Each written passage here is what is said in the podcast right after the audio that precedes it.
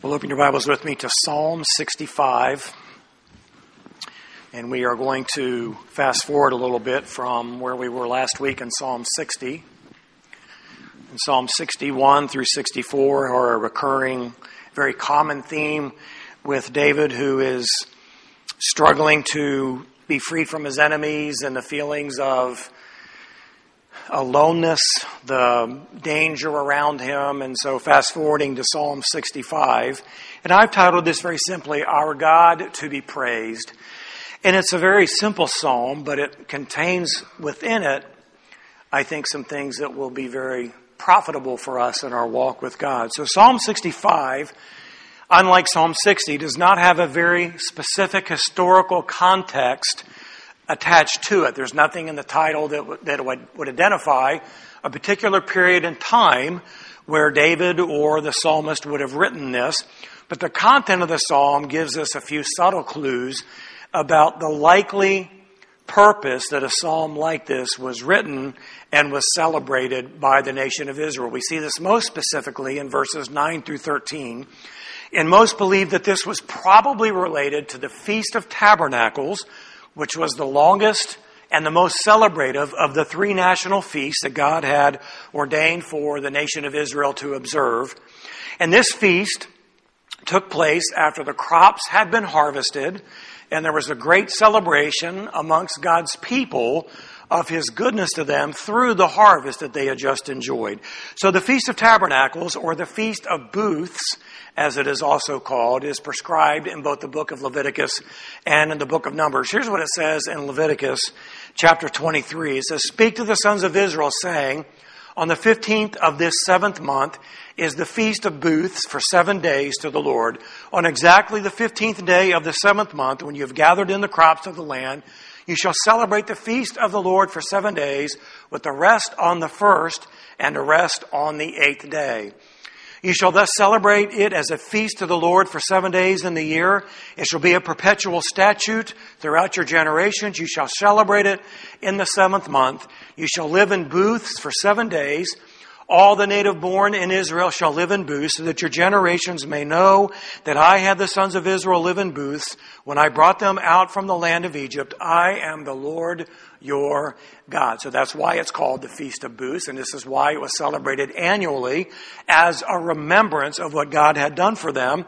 But it was also a way for them to celebrate in the here and now and in an ongoing looking forward to God's faithfulness and goodness to his people throughout all of time. It is very likely that this psalm was sung at other occasions, but it's most likely that it occurred because of a celebration during the Feast of Tabernacles. So the Day of Atonement, which is on the 10th day of the seventh month, just a few days prior to the Feast of Tabernacles, also seems to be included in this psalm, as we see a little bit later in verse 3 that the word forgive, or in the Hebrew, the word atone, is used. And so it is thought that since the Day of Atonement was just a few days earlier, and they are celebrating at the Feast of Tabernacles, it is probable that this is the occurrence for the writing of this psalm.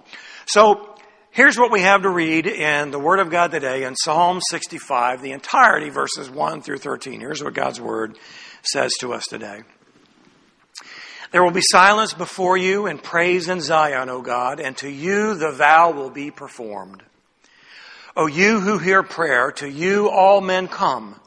Iniquities prevail against me. As for our transgressions, you forgive them or you atone for them.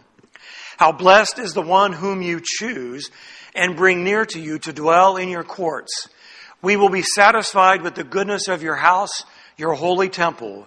By awesome deeds you answer us in righteousness, O God of our salvation, you who are the, who are the trust of all the ends of the earth and of the farthest sea, who establishes the mountains by his strength being girded with might, who stills the roaring of the seas, the roaring of their waves, and the tumult of the peoples. They who dwell in the ends of the earth stand in awe of your signs. You make the dawn and the sunset shout for joy. You visit the earth and cause it to overflow. You greatly enrich it. The stream of God is full of water. You prepare their grain, for thus you prepare the earth. You water its furrows abundantly. You settle its ridges. You soften it with showers. You bless its growth. You have crowned the year with your bounty, and your paths drip with fatness. The pastures of the wilderness drip, and the hills gird themselves with rejoicing. The meadows are clothed with flocks, and the valleys are covered with grain. They shout for joy. Yes, they sing. So the content that we have here is going to be divided amongst three major sections verses 1 through 4, 5 to 8, and 9 through 13. And the first part of our outline today is our God of grace.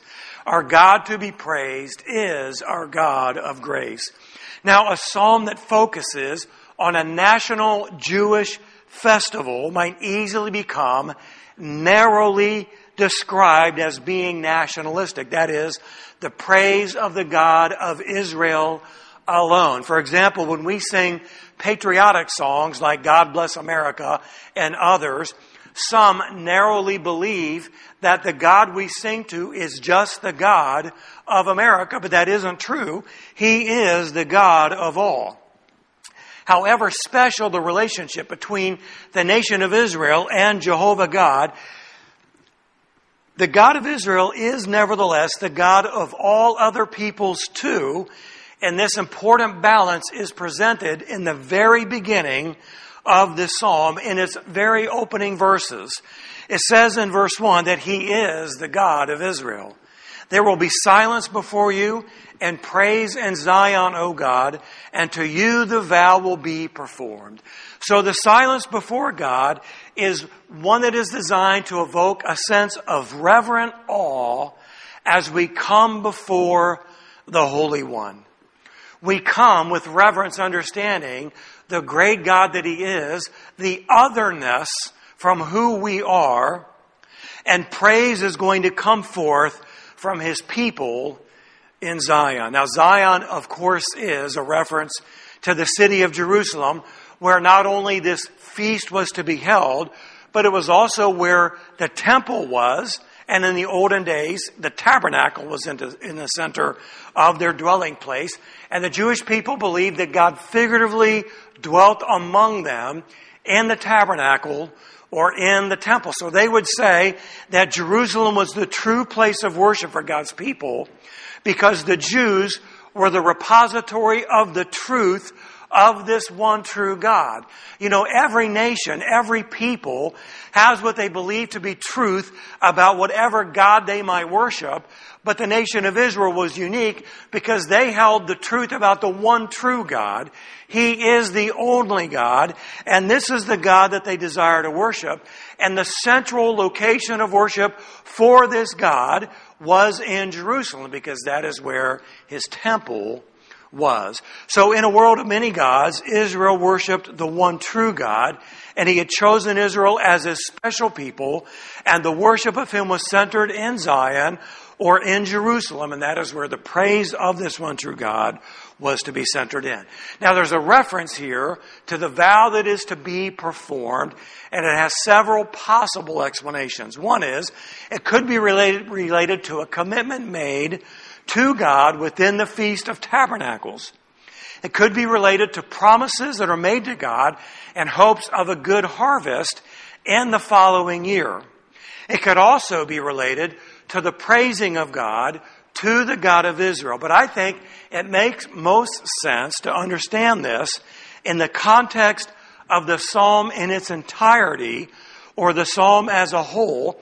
I believe it is a vow to be faithful to this God, the one true God, who is not only the God of Israel, but who is the God of all. They don't worship this unique God of Israel. They worship the God over all of the universe, over all peoples of all nations for all time. Verse 2 says, O you who hear prayer, to you all men come. He is the God who hears the prayers of men, but not just the men of Israel, all men from all nations and all tribes. And when we have a nationalistic view of God, that He is the God of America alone, we can be surprised to remember and to be reminded that there are people in China, there are people in India, there are people in Russia, there are people in Africa, there are people in South America, there are people all over the world who are praying to the one true God who has chosen the nation of Israel to be his special people. So this God that we understand being presented here is not the God of universalism. It doesn't mean that all people worship some form of a deity or some form of a little g God, and somehow that becomes appealing to God or acceptable by God. So it's not universalism in that sense, but it's a universal God for all of mankind who has chosen to reveal himself first to the nation of Israel and then to all through the Messiah, Jesus Christ, our Lord and our Savior. So, regardless of what form of deity or idol man gives his worship to, or that man faithfully follows, there is only one true God, and he is Jehovah. You know, the road of good intentions is a quick way to the gates of hell when we express our religious devotion to something other than this one true God. You can be a faithful, spiritual, religious person and not understand that the gateway to this God Jehovah is none other than Jesus himself. And my friend, he will look at you on the day you stand before him and he will say, I never knew you. Because Jesus said, I am the way and the truth and the life and no one comes to the Father, to Jehovah, except through me. So the vow is made to the God who is to be praised, the God who hears the prayers of all men, the God of all, the God who forgives. Verse 3 says, Iniquities prevail against me. As for our transgressions, you forgive them or you atone for them. So the psalmist writes with this reality of an overwhelming sin problem, and he states it this way that our iniquity, my iniquity, prevails against me.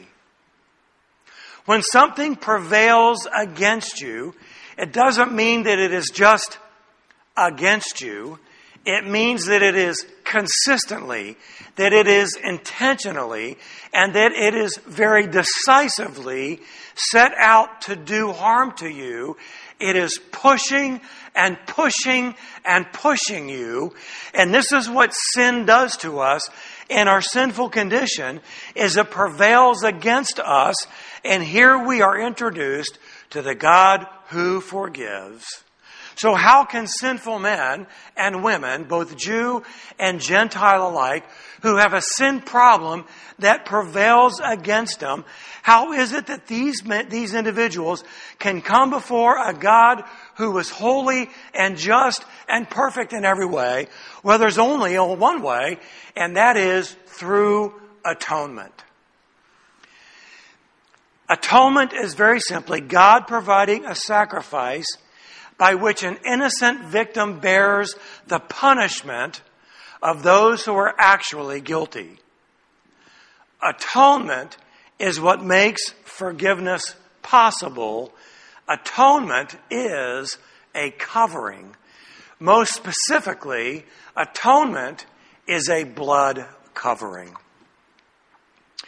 God forgave his people through the atoning sacrifice of innocent animals, their blood covered over their sins. Now, we were introduced to this all the way back in the book of Exodus when God was freeing his people from bondage under the nation of Egypt. And after God had poured out the tenth and final plague on the nation of Egypt, and the people were to prepare for their departure, what were they to do? they offered up a sacrifice. They took the blood of that sacrifice and they painted the doorpost. And that painting of blood became a covering over that, over that home. And when the death angel came, he would pass over them and their sin was covered over by the atoning sacrifice of that animal. Now, as we fast forward to the New Testament, Jesus is the full and final atonement for sin. His blood covers us and provides for us the basis of our forgiveness before God. 1 John 2 2 says this, and He Himself is the propitiation or the atonement for our sins, for not only our sins, but also for those of the whole world. So week after week, month after month, year after year, as the Israelites continued to perform the sacrifice of these innocent animals to be the covering for their sin, they did so looking forward to the time when the Messiah would come. And then when the Messiah came, it brought an end to the sacrifice because he himself became our sacrifice, paying our penalty, becoming our guilty sacrifice before the Lord. So this vow is made to the God of not only Israel, but to the God of all men who hears our prayers, the God who forgives, and also to the God who is merciful. Verse 4 says this How blessed is the one whom you choose and bring near to you to dwell in your courts. We'll be, we will be satisfied with the goodness of your house, your holy temple. So not only are we forgiven, but God chooses us to dwell with him. This verse communicates to us our election, his effectual calling, our access to the throne of God, our acceptance by the holy and righteous God, and our adoption to become the sons and the sons and daughters of the most high God. Since we cannot come to God on our own, he graciously works in us, allowing us to understand the truth of who he is he gives us a heart of faith and He draws us to Him. The covering of Christ's blood, His atoning sacrifice, brings us near to God and it bridges the chasm between our sin and God's holiness. It makes us acceptable to Him and it makes us able to live in God's presence as the adopted children of the Most High God.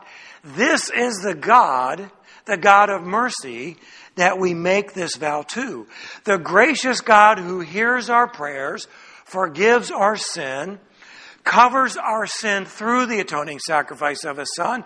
He dwells with us and we dwell with Him. And so the question is very simply this.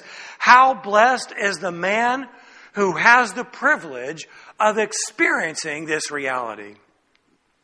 This man is exceedingly blessed and this is the man who ought to be making the vow to this great God. This is the God to whom we praise and we trust and we love and we give our lives to because He is our God of grace, our God to be praised. Number two in our outline, we see our God of power. So as we think about this theoretical idea of who God is, that He is a God of grace, that He is a God who hears our prayers, that He is a God who forgives, we need to be reminded that this gracious God is also a God who intervenes with power on behalf of His people. So He answers our prayers. Verse 5 By awesome deeds you answer us in righteousness. O God of our salvation, you who are the trust of all the ends of the earth, of all the farthest sea. So the psalmist affirms that God answers the prayers of his people, and he does so with awesome deeds which are done in righteousness. Now, this most specifically is going to address God's acts of deliverance beginning with the Exodus and continuing all throughout the conquest of the promised land under Joshua and under David, between the Exodus and the reign of David, there were many, many victories. There were many defeats. There were many, many lessons to be learned. Some of these lessons and some of these defeats were the result of rebellion and discipline. And so the psalmist underscores this very simple truth that God answers the prayers of his people and he does so righteously. And when God does so righteously, it means he does according to his person, his plans, and his purposes. So God answers our prayers consistent with who he is, with what he designs, and with what he desires for his people. So what we need to be reminded of is this, that God always answers our prayers, sometimes with a yes, sometimes much to our chagrin with a no, and sometimes much to our disbelief with a wait. You know, we're a very instant people. We want it now. We don't want it in an hour. We want it now. And I think things like technology and airplanes and microwave ovens have made our inability to wait even that much more difficult because waiting is the hardest and the most unwelcomed reality of our journey before the Lord. We hate waiting. Bless her heart, Deb this week had to go for a battery of tests. And you know what? She's got to wait for the results. When we have things in our life that we don't like, we don't want, we'd prefer not to be our reality. We pray and we want God to say, now it's all over with. It's all done away with. But God says yes, God says no, and God says wait according to His will, not our desire, and God always answers according to His righteousness. The psalmist says that He is the God of our salvation, the one who delivers both physically and spiritually. Whether it be prayers for an abundant, for an abundant harvest or the rescue from difficulty, He is the hope for all people, and they trust Him to the ends of the earth, to the farthest of the seas. You know, my son, about a year ago, went on a mission trip to India. And it was an eye opening experience for him to meet people all the way on the other side of the world who had placed their hope in the same God that he did in the little corner of his world. All around the world, all through the work of God and through the work of his chosen people, others have come to know him and to find their hope in him, who is the God of this universe. In a world that is in constant turmoil, God is constantly displaying His power on behalf of His people. They see it and they come to trust in Him. You know, I think about when God was trying to free His people from the nation of Egypt and He sent about the ten plagues. I know that there were people who believed in the God who had displayed himself with such overwhelming power.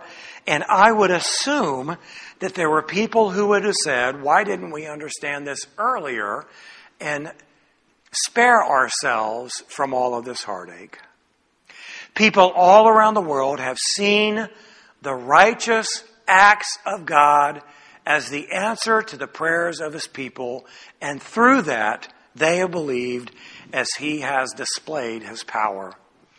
The display of God's power is designed to bring peace to the people of God because it reminds us that He is greater than we often remember. Let me say that again.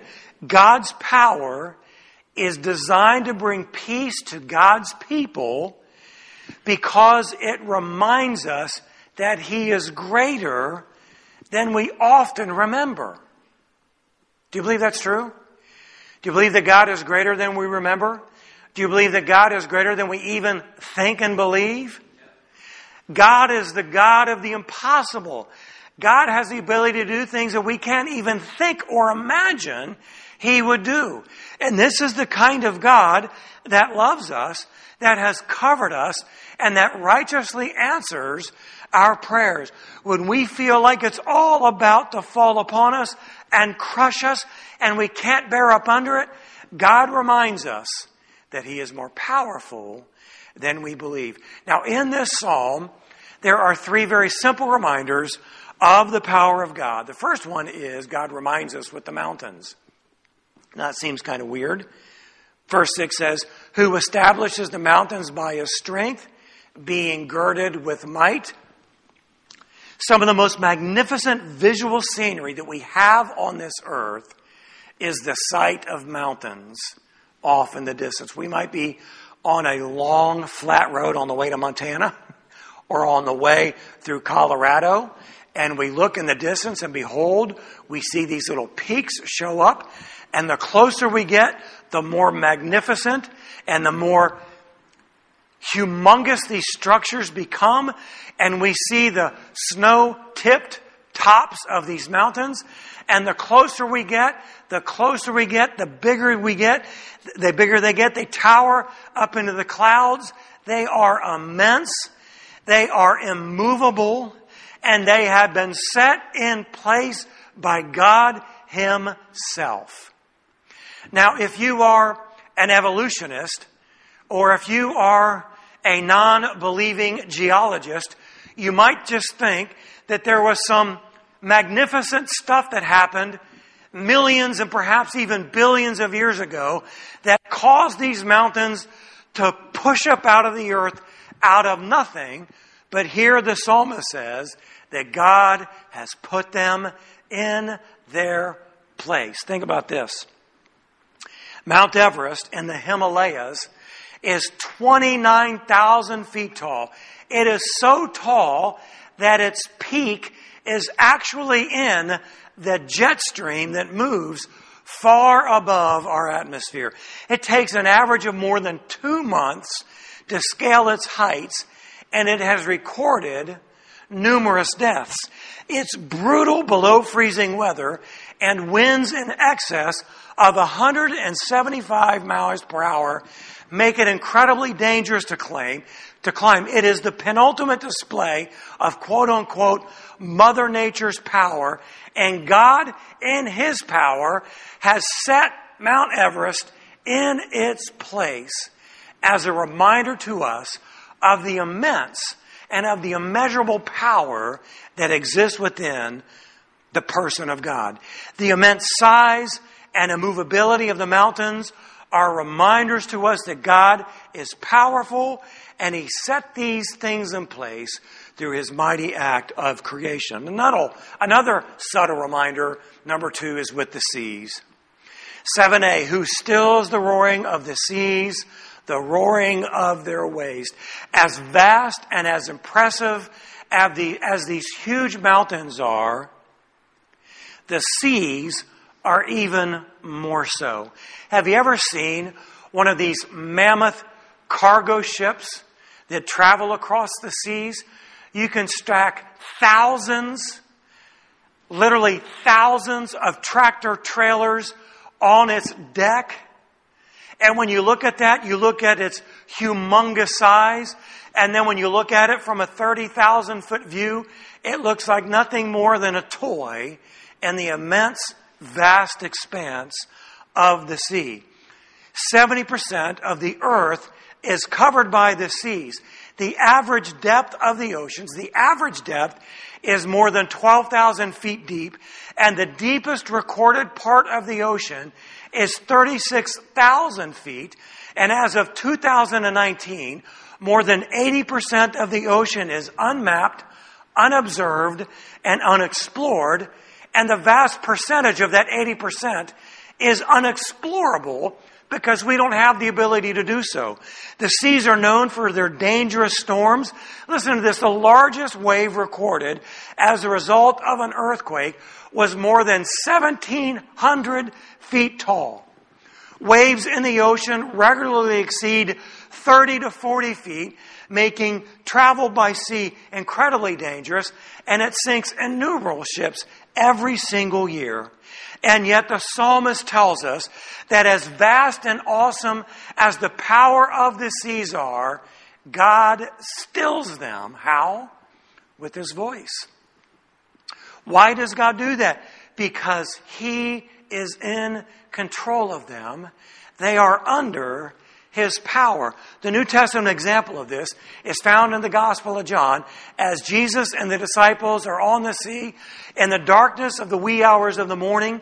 The Sea of Galilee is known for great fishing and great danger as the winds whip up. The seas can become unpassable and the waves can become much, much larger than these small boats even have the ability to endure. And so, in danger of being capsized, the disciples, in frantic fear, wake Jesus and implore him to do something about it.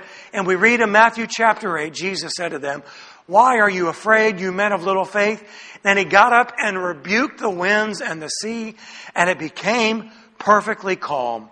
The men were amazed and said, What kind of man is this that even the winds and the sea obey him? How did Jesus rebuke it? With the spoken word. Why? Because Jesus has power over the seas. As tumultuous as the seas are, as tumultuous as life is for us, God's people, He still tames the storms as He answers our prayers according to His righteousness. The third reminder that we have of the power of God is with the nations. 7b concludes, and the tumult of the peoples. You know, it isn't very difficult to look in our world today and understand the amount of turmoil and unrest that exists within the nations of our people today. If you haven't been paying attention, you would recognize that even in the prosperous United States of America, we are a nation that is divided. Our nation is in incredible turmoil. At every turn, there is another issue that is causing greater division amongst our people. Apart from the rule of order and law, we would devolve into anarchy and we would be fending for ourselves, holed up in our houses, hoping that the marauders don't come and visit us today all around our world, the nations are in upheaval. They are in constant turmoil.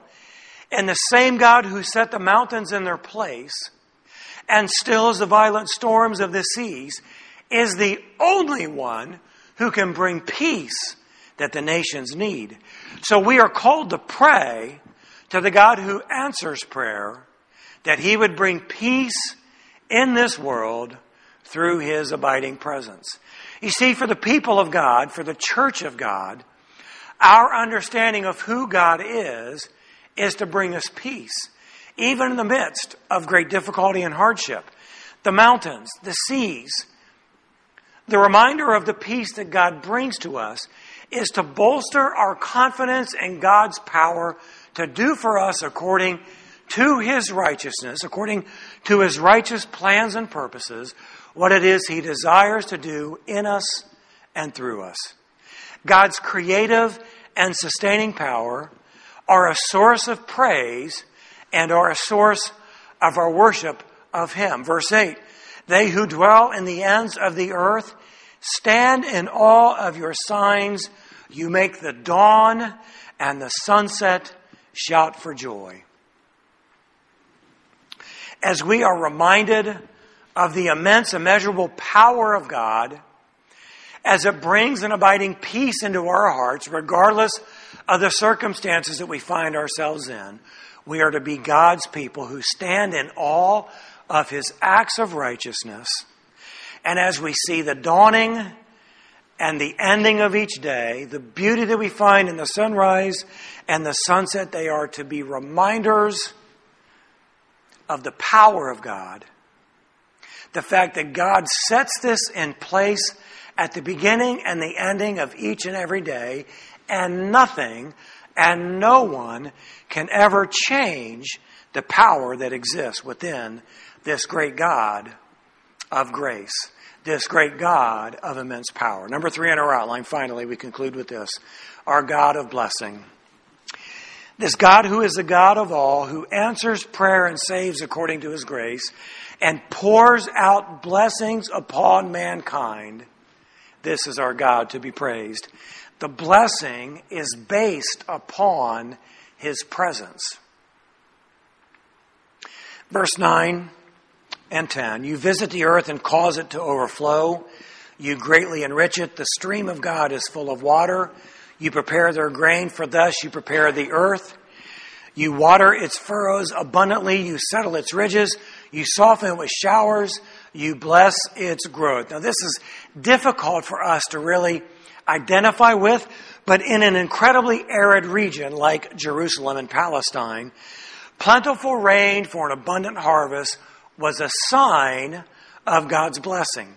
The rain prepares the hard clods of the soil and it loosens it, it unleashes its nutrients, and it makes everything grow with great abundance. So the absence of rain in an arid region meant a very poor harvest, and God's blessing and presence would be sought to avoid the hardship brought about by insufficient rain. So in these ancient cultures, most especially, drought, which would lead to famine, was understood as a part of God's discipline or the removal of his blessing. So the spiritual application of this is fairly obvious. Rain was a blessing that brought life, and this rain is God's presence amongst his people. Rain is refreshing, it brings renewal, and spiritually speaking, this rain brings God's blessing as a reminder of his presence in our life. So, on the other side of that coin, the absence of God's presence brings hardship through drought. Just as the absence of God's presence in our lives would bring about spiritual death, it is probable that when you and I are experiencing hardship that feels like the famine that comes from drought, it would be our probability that we are feeling separated from God's presence, we're separated from His blessing, we are separated from the abundant life that God desires to make available to His people. So, this is our spiritual challenge. Just as rain prepares the soil for an abundant harvest, this God of grace, who is to be praised, His abiding presence within us, it prepares our hearts for a harvest of righteousness in and through our lives, even in the midst of drought or famine. You see, when we are experiencing the overflow or the outpouring of God's blessing, it's an easy thing to do to praise God. But when we are experiencing the lack of God's blessing in the way that we would perceive that through hardship and difficulty, we might feel cut off and separated like David often did. But these things that we see in the natural world that God has created are to remind us of his immense power, of his working in us through his abiding presence to bring about his righteous plans on our behalf. His presence brings abundance. Now, his presence brings abundance spiritually, even if circumstantially we feel like we are in a famine as a result of drought. Verses 11 through 13. You have crowned the year with your bounty, and your paths drip with fatness. The pastures of the wilderness drip, and the hills gird themselves with rejoicing. The meadows are clothed with flocks, and the valleys are covered with grain.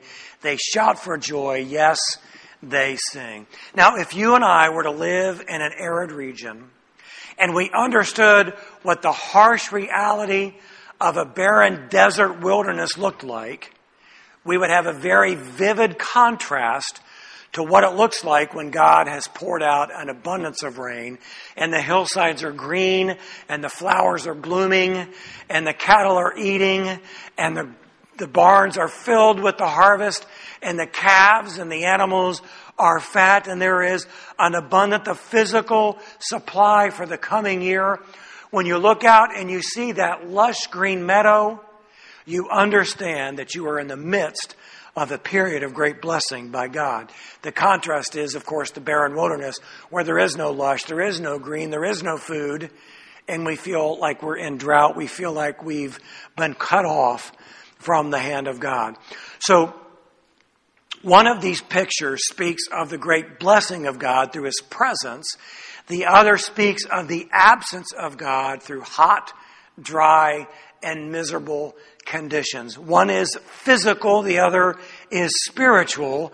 And so our spiritual lives are going to be picture images of one or the other. A life that is either full of His presence and filled with the lush greenery of a blooming meadow, or one that is dry and barren and lacking the obvious nutrients and, and evidence of God's blessing in their lives. Now, here's the point for us in all of this our God is a God to be praised because he answers prayer according to his righteousness. He is a God who forgives. He is a God who is merciful. He is a God who invites us into his presence. He is a God who makes his throne accessible to us and has adopted us as his sons and daughters. And even when we are in the midst of difficulty and hardship, we still praise a God who has poured out abundant blessing in our life, even if it feels like it's barren, even if it feels like it's not as rich and bountiful as it used to be. You know, you and I in America are convinced that we have to have more. And the only way that we are going to really and truly be happy in this world and in this life is with the provision of more. And we have been led to believe that poor people can't praise God and worship God and love God and be content with God. And in the same way, we don't have to have every part of our life in perfect working order the way we would desire it in order to experience the abundance of God's presence. Is God faithful in the hard times? Yes. Is God praiseworthy in the difficult times? Yes. Is God always deserving of our praise and of our worship of Him? Yes, regardless of what we go through. And I believe that this is a reminder to us that even when it's hard, even when it doesn't seem possible, we are to praise the God who has promised his abiding presence with us. And you know what that brings to us? It brings peace. It brings to us a reminder that this God we love and serve is more powerful than we remember or we have experienced him to be. Would you bow your heads and close your eyes with me, please? Father, I pray that we would continue to be in awe of the great God that you are, the way you have revealed yourself to us. Your created world, not just the magnificence of the mountains and the mystery of the seas. Not only do those things speak of your power and of your grace and of your beauty, but Father, most completely, you've revealed to us the great God that you are through the cross. And through the cross, you have promised that you would be with us to the very end of the age, the very last breath that we will breathe. You're with us every step of the way along life's most difficult journeys and in life's greatest celebrations. And Father, I pray that our praise of you would be consistent and constant regardless of where we find ourselves. Father, when we go through spiritual turmoil, we need your peace. Your peace is found as we rest in you, the refuge, the anchor, the Savior of our very lives. We give you thanks and pray these things in Jesus' name. Amen. Would you stand and sing with me, please?